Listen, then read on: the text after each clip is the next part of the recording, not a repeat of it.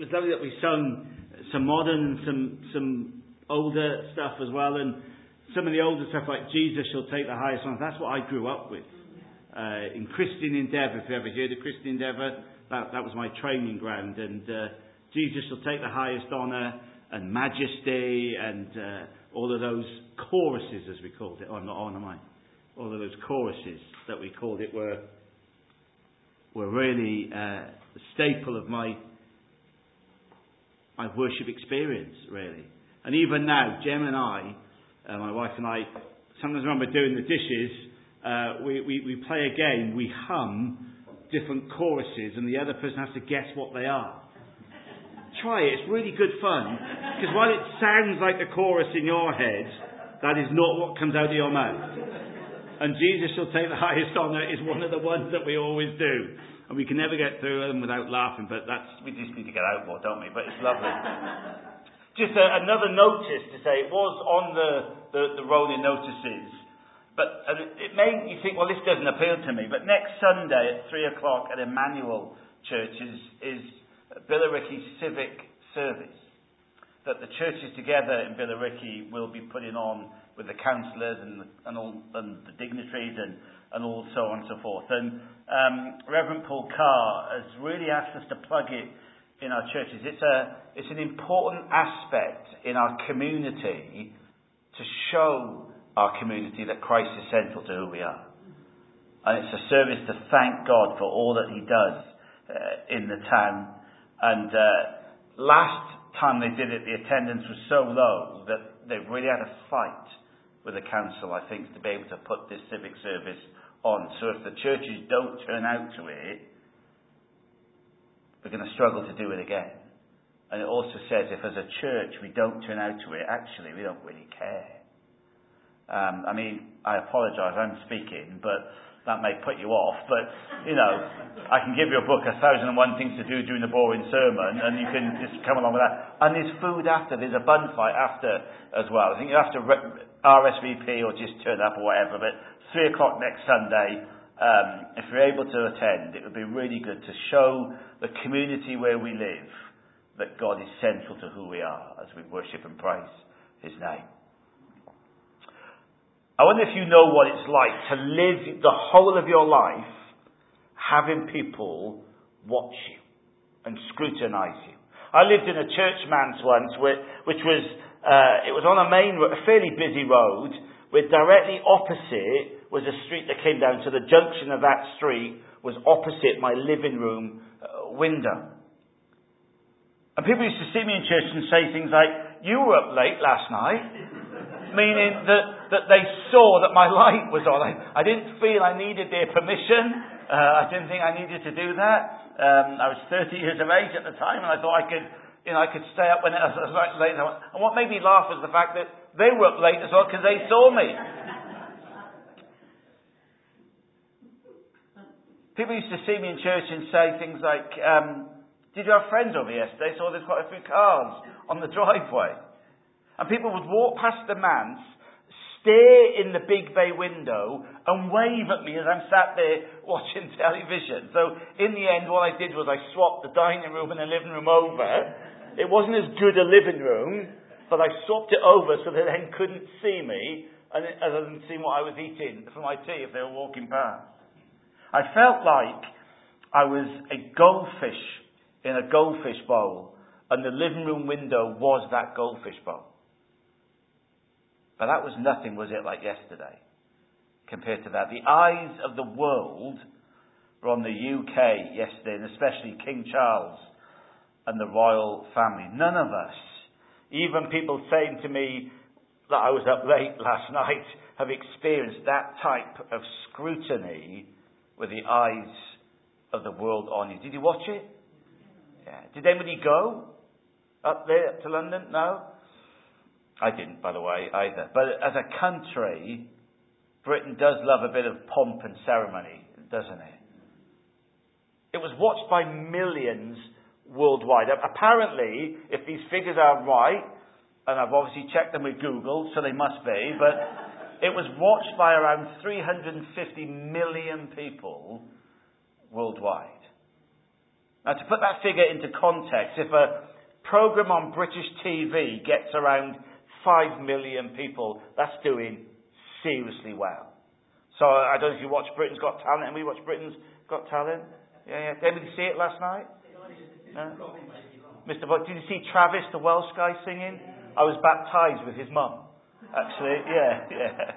But um, that's got nothing to do with my sermon, by the way. But, but so if they get about five million people watching it, that's a really good viewing figure. So 350 million people worldwide, and that's just watching it live. Some people will go back who couldn't see it, but will watch it later. I remember seeing Prince Charles as he was then when I was in infant school. So that's one or two years ago. Uh, I don't know what the visit was for. I don't know why he was coming to where we were. Uh, he came to Pontypool and New Inn train station, which is a really tiny uh, train station where when I was growing up, about two trains a day. That's the kind of village that I grew up in. And we got this trip from, and all the schools went, and we had the flags and whatnot, and we stood, I remember it was raining, it was South Wales, and I just, all I can remember is us waving these damp flags, craning our necks, because all Prince Charles did was get off the train, into a car, and drive up the ramp of the uh, train station, and away he went to whatever it was he was doing. So we're, cra- we're there for hours, craning our necks, just to catch a glimpse of him in the car as he drove past. Now, I have to say, and be honest with you, I'm not a royalist. But I also don't feel we should abolish the monarchy. I'm interested in them and the lives that they lead and the rich history of the British monarchy. And yes, I do enjoy watching that documentary, The Crown, on television. I know it's not a documentary, uh, The Crown. So I did watch the King's coronation yesterday. I was also thinking about Justin Welby, the Archbishop of Canterbury, and thinking, wow, that's a big gig. That is. That's a big gig, that is. He's had the Queen's funeral and the King's coronation. I bet he didn't sleep much on Friday night. The eyes of the world were, were watching him. And during the coronation service, the elders' WhatsApp group pinged, with one of the elders' daughters asking, So is Gary the Bishop of Billericay? and then her other daughter genuinely asked, Is that Bishop of the Greek Orthodox Church? Is that Wayne? His beard was better than mine, so I don't think it is, mate. And while Gary and I are none of those things, it was great, regardless of what you think of the monarchy, to see the Christian faith at the heart of the ceremony. And actually, it is at the heart of the monarchy. It was great, wasn't it, when she was alive to see the faith of the Queen and how she seemed to be more vocal in her faith as she got older. She was a great witness. And I'm not as sure about King Charles's faith journey, although he does say that his faith is deeply rooted. That was seen in the act of the coronation. The, act, the, the coronation service is explicitly Christian. It has God at the heart of the words that were said and words that were proclaimed by those in the congregation, regardless of whether they believed those promises or not. And the coronation reminds us that first and foremost, we all stand before God. And our lives are an audience of one. And secondly, we are all anointed by God to do that which He has prepared for us. And King Charles, like his mother before him, said that he believes the role of king is a calling upon his life. He was making promises uh, before God, and there was a recognition that he needs God's power to help him uh, in that role. So I believe he's aware that God has called him, and we'll pray for him later in this service. We're told in Scripture to pray for our kings and those in authority, and we ask God to give him all that he needs to work out his calling. But I wonder what you make of it all. How you view the king and the royal family. Maybe you're a royalist and you just loved it.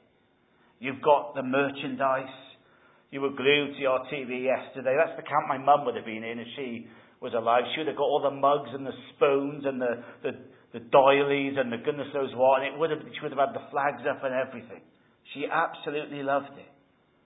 I remember the morning after Princess Diana died, my mother phoned me. I wasn't living at home. She phoned me. I picked the phone up, and her opening words were not, Hi, Wayne, how are you? It was, Diana's dead. To which I responded, Who's Diana? My mother did not take too kindly to that, but I hadn't turned the television or the radio on, and she just said Diana. I thought, have got a relative that's called Diana? Is a neighbour called Diana? She loved the royal family. But maybe you're the opposite end from being a royalist, and instead of watching it, you went out for two reasons. First, you didn't want to watch it, and secondly, you knew most people would, so the roads and shops would be clear, so you thought, I'm getting out of here. You took advantage of it. Whether, wherever you stand on the royal family, for us here today, it raises the subject of kingship, which is what our worship has been getting us to think and praise and, and uh, in our hearts and our minds to think about. You see, if you think about it, King Charles III is a king with a lot of status,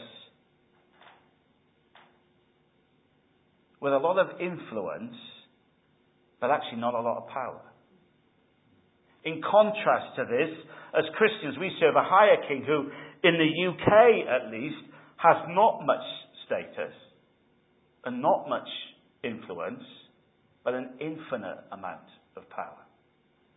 And it raises the question, well, it does for me anyway, which king do we serve and follow? The king with a small k or the king with a capital K? And by this, I don't necessarily mean do we serve and follow King Charles III. But what are the things in our lives that have kingship over us? Those things that we serve and that we follow and that influence us and we put before King Jesus. Do we live in the knowledge that with King Jesus, anything is possible. Friends, do we even truly believe that?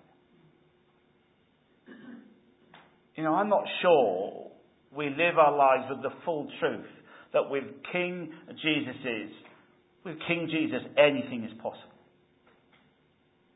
And because I think that's often seen in how we live lives with, with lack in our lives when we find ourselves in difficult situations. But if we were to read Psalm 23, we read that the Lord is our shepherd and that with him we what? Lack nothing.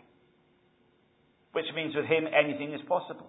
Yet very often as humans, when we come up against situations in our lives, when we, we, we don't always live in the truth of this, we often put more value and emphasis on the kings of our world, turning to them when we come up against things that are beyond us or we find ourselves in difficulty. But if we do that, we find that we constantly live with this sense of lack in our lives. And I want us to see this morning that with King Jesus, because he is the ultimate king, all things are possible. I think the reason uh, we, we sometimes struggle to see and call upon all that King Jesus is is because we're human and our natural tendency is to be swayed by these false impressions of power. We have a skewed view of what's important.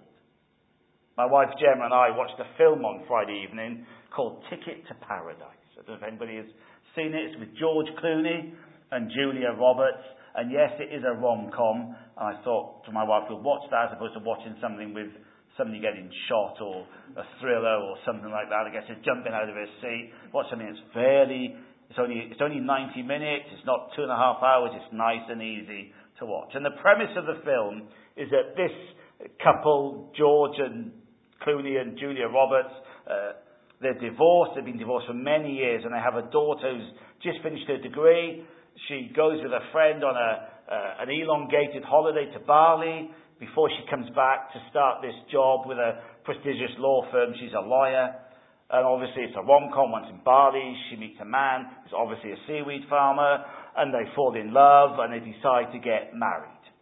Complete opposite lifestyle to what her parents live and expect her to live when she comes home. She tells her parents, who then fly to Bali, not for the wedding, but to stop the wedding and to break up this couple, because in their opinion, she's, throw away, she's throwing away an opportunity for a glittering career and money and prestige and power and all of that kind of stuff. The things that human beings value. I won't say any more in case you want to watch it. I don't want to give the spoiler at the end of the film away. But it's a rom-com. It's Hollywood. You can tell what happens at the end. Um, but it, and it's, it's quite a funny film, but it highlights that, that actually we do place value in our society on these, these, these things. That the prestige, the work for this firm over that firm. Don't, don't settle down yet. You need to earn money. You need to do this. You need to do that. We, we, and those things become the kings of our lives. Now, there's nothing wrong with a good career. Nothing wrong with earning money. We all need that. We live in, we, this is the world we live in. But is that really what we think is the most important thing in life? Is that truly more important than a healthy and stable relationship with somebody that you love? Is that really more important for us here today than a relationship with King Jesus? You see, we can get easily swayed by the wrong kings in our world. As I watched yesterday, I was intrigued at all the pageantry, at the, the, the carriages, uh, the, was it the Diamond Jubilee carriage that was the last one that the, the Queen had made in her reign. So, uh, as opposed to going to Westminster Abbey in the gold carriage, Charles and Camilla decided to go in this as a nod to his mum. And that's obviously a small carriage. That's only pulled by six horses. Whereas the one he came back in the gold carriage, which apparently is worth about three million pounds or something like that, that's so heavy and uncomfortable, might I add, so they said, because uh, it's got no suspension in it, because it's hundreds of years old, that had to be pulled by eight carriages. And then you had all the other horses lining the streets and guarding around uh, the king and queen and the other members of the royal family. And, and then you had all of the, the footmen and women all dressed in their regalia, the, the, these clothes that look unbelievably uncomfortable, especially the shoes. And they, they're all, it's all there. And as they're walking by, members of the public are singing the national anthem and all of this kind of a huge display of power, a huge display of, of wealth, of, of, of the monarchy. And as I watched that, I couldn't help but contrast that with another display of a king riding triumphantly amongst his people. We read from John chapter 12. The next day, the great crowd that had come in for the festival heard that Jesus was on his way to Jerusalem. They took palm branches and went out to meet him, shouting, Hosanna! Blessed is he who comes in the name of the Lord. Blessed is the King of Israel. Jesus found not a carriage, but a young donkey, and sat upon it, as it is written, Do not be afraid, daughter of Zion. See, your king is coming, seated on a donkey's colt. At first, his disciples did not understand all of this. Only after Jesus was glorified did they realize that these things had been written about him and that these things had been done to him. It's an amazing procession. There's shouting, there's celebration amongst the crowd, but there is no expensive golden carriage pulled by six or eight horses. Instead, we simply read in verse 15 Do not be afraid, daughter of Zion. See, your king is coming, seated on a donkey's colt. No security presence, no physical human display of power, and yet we're told to not be afraid. Our king is coming. Not in a carriage, but on a donkey. The simplicity of a donkey symbolizing peace, not war. The daughter of Zion referred to Jerusalem or the Jewish people, and for us today it speaks to us that because of King Jesus, we do not need to fear whatever we face in life. We do not need to fear. We read in 1 Timothy 6 I'm charging you before the life giving God and before Christ, who took his stand before Pontius Pilate and didn't give an inch. Keep this command to the letter and don't slack off. Our Master, Jesus Christ, is on his way. He'll show up right on time. His arrival guaranteed by the blessed and undisputed ruler, High King, High God. In other translations, this reads King of Kings and Lord of Lords. He's the only one death can't touch. His light is so bright no one can get close. He's never uh, been seen by human eyes. Human eyes can't take him in. Honour to him and eternal rule. Oh, yes. Friends, this passage from Paul to Timothy gives a charge to Timothy to hold fast to serving and following King Jesus. Not the world, not the kings of the world, but the King of kings and the Lord of lords, who is so powerful, death cannot touch him. Paul reminds Timothy that Jesus will come at the most perfect of time. And I, I, would want to expand that theology and say that King Jesus shows up in our lives at the most perfect of times. When often the man made kings in our world let us down. The King of Kings has power like nothing else in the whole of the world. There is majesty to King Jesus that is far greater than his majesty King Charles III. You know, we read in Revelation 19, Jesus is clothed in a robe dipped in blood. And the name by which he is called is the Word of God. On his robe and on his thigh he has a name written King of Kings and Lord of Lords. Friends, in contrast to King Charles III, and I really do wish him well, but while King Charles III is King of the UK, Jesus is King of all kings. There were, was it members from, from 200 different countries they were interviewing some queen, somebody, I don't know what her name was, um, and her husband is the king of the country that she's from, and there would have been other royalty there from across the world. And yet, Jesus is king over all of them. He's king of everything. He is the ultimate Lord. This means he rules over all things and all people. Nothing happens without him knowing. And the amazing truth is that Jesus is the King of Kings and Lord of Lords, and his power has implications for our lives. You know, the reality is King Charles will have, will have little, if no impact upon my life personally. Even as the supreme head of the Church of England, he has no impact on me as a Baptist minister.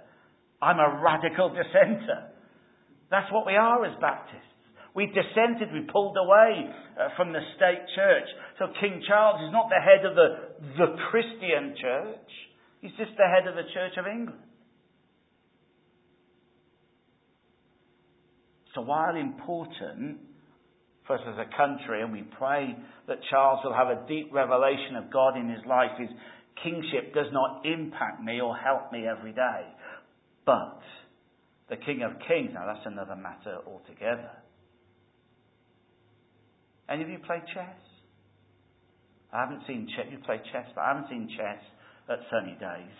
I've seen Rummikub and cheating at Scrabble, but I haven't seen anything else. And Gambler's Corner at the back there, you know. But if you know anything about the game of chess, you know it all comes down to when the king on either side can move no more. Once the king is trapped, the winner winning side declares checkmate and the game is over. There's a painting that once hung in the Louvre Museum in Paris, painted by Frederick Moritz August Reich, and I got his name wrong, but there we are. Today, the painting is popularly known as Checkmate. It's now in private hands, having been sold in a Christie's auction in 1999. Have we got it on the screen? There we are. Has anybody ever seen that painting? Yeah, some of you have. Some of you are more cultured than the rest of us, but there we are. This painting depicts two chess players. One is Satan with a weird hat, who appears arrogantly confident and has this very smug and wise smile on his face. The other player is a man who looks a little bit cheesed off, a bit forlorn, down in the dumps. He's fed up because he's losing. Satan has him in checkmate, and in this game, if Satan wins, he wins the man's soul. According to legend and probably fact, the story goes like this. A, a chess grandmaster came upon this intriguing painting in the Louvre Museum alongside other famous art such as the Mona Lisa. The chess champion stares and stares at the chessboard for a long, long time, and then suddenly he steps back flabbergasted. It's wrong, he shouts. There's one more move. It's not checkmate. The king has one more move. Though the devil seemed to be the obvious victor, he was in fact not winning. The man who thought he was losing was actually winning. And according to the arrangement of the pieces left on the chessboard, his king, of the full or man, had one more move, and that fateful move would make him the winner of the game, defeating Satan. So the Grandmaster called the curator and determined that the title checkmate did not fit the scene because the forlorn looking player actually had the ability to defeat his opponent, though he didn't realize it yet. His king had one more move. And you see, friends, as great as King Charles may be, he cannot change our lives in the way King Jesus can. And any time we feel beaten, we need to remember that with King Jesus, there is always hope, for the King always has one more move. We can win even when we don't realize it. Throughout the Bible, this game has been played. The Israelites found momentary freedom only to face the formidable Red Sea with Pharaoh and his armies in hot pursuit. Yet the king had one more move and parted the Red Sea. Daniel was lowered into a den full of hungry lions for defying a tyrant king and standing up for his faith. Yet the king had one more move because the, the lions weren't hungry that night. A nine foot tall fighting champion named Goliath called for a winner take all, one on one fight to the death to settle the war. A little shepherd boy steps up and takes him on. This is going to end in carnage. Yet the king had one more move. The thousands in front of Jesus were hungry, and the disciples thought all was lost and found it laughable that the young boy would bring his packed lunch to Jesus. Yet the king had one more move. And everyone was fed with leftovers. A thief on the cross thought all was lost, but he met Jesus that day and realized that the king had one more move for him. Jesus was tortured, crucified, and buried for three days, and everybody thought that's it. But the king had one more move. We could go on, but the truth is, the overarching theme of the Bible could be summed up in that the king always has one more move. For a moment, think with me about the full implications of this wonderful truth for us in our lives. So often in life, we consider the world to have won. We consider the world and its circumstances to beat us. We consider the world to be in a mess with war, violence, a deadly pandemic, unemployment, struggling marriages, depression, isolation, and so much more. We can become disillusioned. People begin to feel lost. We look for direction, but often end up looking at other kings. It looks like we're experiencing checkmate it looks like the enemy is going to defeat us, but we need not fear. The game's not over. Here comes your king, friends, and the king always has one more move. Our king always has one move left. Our lives and futures are in his hands. The Lord is the only king who can never be defeated. His rule will never end. Even at the end of our days, when our bodies fail us and we take our last breath, all is not lost Uh, because the king has one more move. It's called heaven. Eternity with God for all who believe. You know, the only reason we had the coronation yesterday is because King Charles's mother, Queen Elizabeth, as great as she was, was human. And so her reign ended as her body gave out. That is the only reason we had that coronation yesterday. And be, the only reason she had the coronation is because her father's body gave out and so on and so forth, and I'll say no more because my histories are not that good. King Charles, they say, is the oldest monarch in British history to ascend to the throne. I said to my father-in-law, who I think is 76 this year, was it a gig that you'd want, Bob? he said, no, I'm retired. I don't want to take that on now, at that age. Everyone else who's come to the throne has been younger than him. And people are talking, I find it interesting, about the coronation as a once in a lifetime occasion. And yes, it will be for many people, but I hope and pray for my children. I actually hope and pray for myself it won't be. Because if he's 74 now, and if I live till 80, I kind of think he'd be gone before me. And so there will be another coronation. So it's not a once in a lifetime because King Charles will not live forever. All of his grandeur, all of his splendor, all of his palaces, all of his money will not stop him coming before his Maker one day. We may proclaim, long live the king. I think in one of the, the, the phrases yesterday, it said, may the king live forever. And Jem and I looked at him and went, well, that's not going to happen, is it? you know, he's not some, some zombie, well, I don't know, that's up to you, but he's not some, some weird figure that's going to live forever. You know? He stumbles and falls. He, he'll get a cold. He gets a cough. He gets, t- he's no different to the rest of us. His tummy rumbles when he's hungry too. And he rings a little bell and the food comes in for him. There's only one king who defeated death. There's only one king who is forever. There's only one king who has one more move in our lives.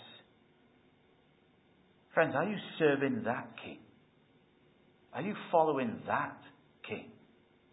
Do you ever feel like your circumstances have beaten you? A situation arises that you just haven't got the moves to conquer. A family problem that's way too difficult for you. You've run out of options. You've run out of resources. Your strength is gone. The prophecy that quoted in the passage we read from John reminds us to, in those moments, to not be afraid because friends, the king always has one more move. Ever feel like Satan has you trapped? The enemy tempts you with that temptation that you just don't seem to be able to escape. The king always has one more move. Ever feel like a failure? You've messed up or, or you compare your life to others and you feel like you're failing. Jesus the king always has one more move. As we come to a close, let me share some of my life with you. Over 30 years ago, my life was in a mess. All my own doing, but a mess nonetheless. I thought all was lost, not just in my career, but in my relationship with my mum, my friends, my church family, and more importantly, my relationship with Jesus. I'd messed up, and I thought, how on earth can Jesus love me now? How on earth can he ever bring me back from this situation that I find myself in? Would it be better if I was no longer here? But you see, friends, the king always has one more move. And as Jesus brought me out from that season in my life and started to help me rebuild, I found out the truth in life that even when you feel you've ended up at a dead end with Jesus and you feel like the game has been beaten, there's always another unexpected way out, even when you feel beaten and you cannot see it there's always another way out because King Jesus always has one more move. Over 30 years later, I look at my, where my life is now and the journey of the last 30 plus years, and I think that in my life, wow, the King has had so many more, one more moves. Every time like I've felt beaten, Jesus has shown me something I didn't see before. It sometimes feels if Jesus has opened a door when when I first looked there seemed to be no door there. And friends, here's the wonder of this. Because I have seen Jesus use one more move in my life so many times, when I face another chess game where I feel beaten, I know that the King still has one more move for me again. I just have to push into Him and allow Him to do that which I can't. So let's give the things and people that would have some kind of kingship in our lives their proper place. Yes, Let's offer them support and value and pray for them. But let's remember that they and the things of this world are always lower than the King of Kings. Always lower. As we realize that, as great as these other kings in our lives are, they're not the King of Kings and Lord of Lords. They're not Jesus. They can only go so far. Because with King Jesus, the Lord of Lords, the blessed and undisputed ruler, High King, High God, we can always go further than we ever thought possible. Why? Think you've got it now? Because the King always has one more move. In a moment, we'll come around the communion table. This is the ultimate proof that the King has one more move. Jesus has been killed. His friends' lives are in tatters. Yet this was no checkmate, for the king had one more move to completely win the game. And for us here today, as we celebrate and remember in communion that Jesus is, is alive, and this means that our lives are never, ever out of options. If Jesus can rise from the dead, then in our lives the King can always have one more move. So as we share together, may we remember this and bring the King who has one more move into our lives, into our communities, into our situations that seem to be all lost. If you remember nothing else from today, remember that the King always has one more move. Let's pray together. As we pray, we'll pray for ourselves and our situations, and then we'll pray uh, for King Charles as Scripture tells us to. Father, we thank you. We thank you that with Jesus things are never lost. We thank you that with Jesus we don't have to fear anymore. We don't have to fear that Satan will win. Because you are on the throne, King Jesus. Even though it doesn't always feel like it, Satan does not have the freedom that he likes to deceive us into thinking that he does have. He doesn't have the power that he likes to deceive us into thinking he does have and that with you the game is never over. Because if we will push into you, if we will trust you, you always have one more move.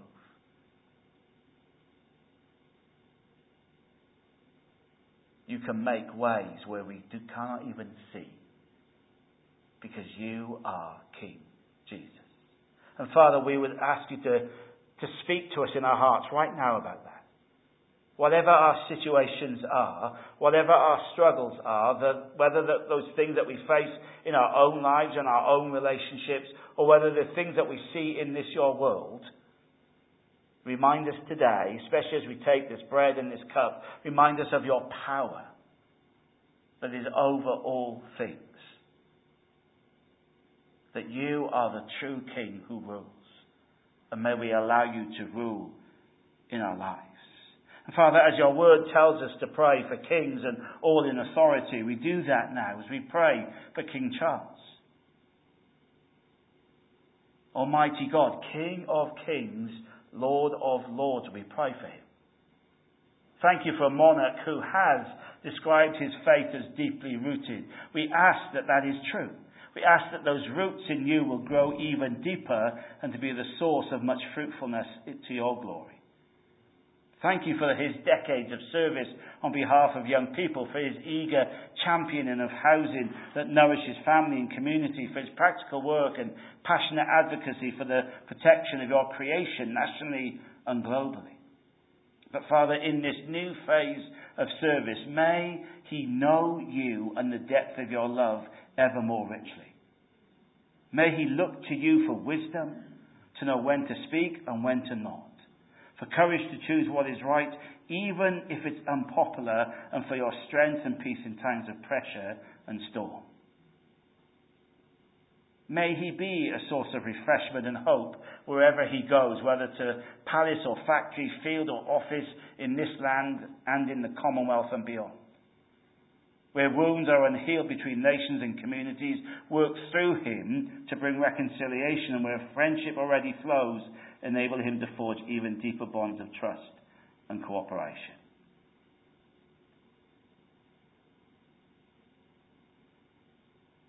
Yeah, Father, in this moment, may we too recommit ourselves to the lives of sacrificial service to one another, to the communities to which we are called, but above all, to you, to the King of kings and Lord of lords unto the realization of your coming kingdom on earth as it is in heaven. Father, for King Charles and Queen Camilla, we would just ask that you would bring reconciliation and joy in their family. and grant them daily refreshment through your word and the mighty power of your Holy Spirit. And for your glory, may it be in the name of Jesus. Amen.